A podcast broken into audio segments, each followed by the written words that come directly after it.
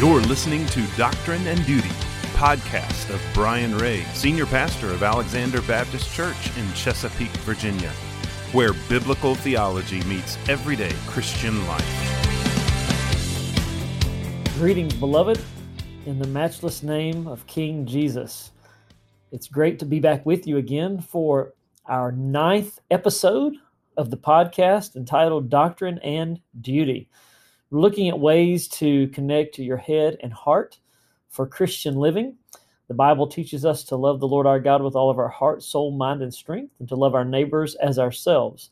The more we know about God, the more we embrace the Word of God and its truthfulness in describing who God is and what God has done, the more clearly we will be able to live for the glory of God. God put us on planet Earth to live for His glory. Sometimes we lose perspective and we think that somehow the planets revolve around ourselves and everything has to align up under the uh, the authority of we as humans. But we understand that God put us here for His glory and for His kingdom, and that's exciting news. So uh, we want to train our minds to think uh, clearly about who God is and what God has done so that we might live according to his precepts and standards. So, in our ninth uh, episode of the podcast Doctrine and Duty, this is probably going to be a two or a three part uh, episode based upon uh, the subject matter. So, the scripture says um, that we are saved by the grace of God and through faith in the Lord.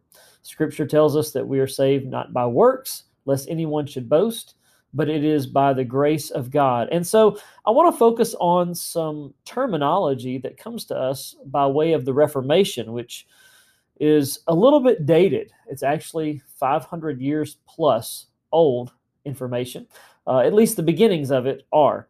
So our salvation is not a salvation by works, but it's a salvation that works.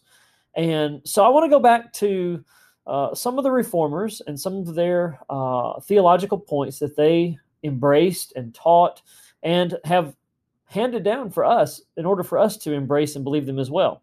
Now, these are called the five solas, and uh, they come to us in Latin. Now, the word sola, S O L A, means alone or only. And so, uh, not every time does it fit exactly that it's spelled S O L A, uh, but it's called the these things are called these truths these theological points are called the five solas uh, for for clarity and continuity. Uh, so we have sola gratia, sola fide, solus Christus, sola scriptura, and soli deo gloria. So in that same order, uh, we have um, grace alone, faith alone, Christ alone, Scripture alone, and the glory of God alone. And it actually shares and teaches people the gospel because we are saved by grace alone, through faith alone, in Christ alone, according to the scriptures alone, for the glory of God alone. Now let's begin with grace. The Bible teaches in Ephesians 2 8 9, For by grace are you saved through faith, and that not of yourselves. It is the gift of God, not of works, lest anyone should boast.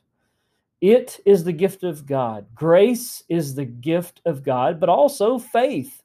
Even our ability to receive grace is a gift from Almighty God. When we say we're saved by grace, uh, what we mean is that we are not saved by works. Uh, grace has been described as God's riches at Christ's expense, this little acrostic of the letters G R A C E. I like to say that grace is God's giving to us what we do not deserve, what we could not earn, merit, or pay for, what God, what God alone and no one else could ever do for us. And so we are saved by grace alone, not by works. Now we receive that grace of God, salvation, through faith. Uh, we do not receive salvation through baptism. We do not receive salvation by being good boys and girls. We do not receive salvation in God's grace by way of church membership. Now, by the way, I am all for church membership. I am all, as a good Baptist, I am all for baptism. Uh, I am all for boys and girls, men and women doing the right thing no matter what. but we are saved by grace alone through faith alone. There is no there is no form, no method, no way to be saved other than through the Lord Jesus Christ. And so we're not saved by anything other than Christ. As a matter of fact, the Bible says, Nor is there salvation in any other, for there is no name under heaven given among men by which we must be saved.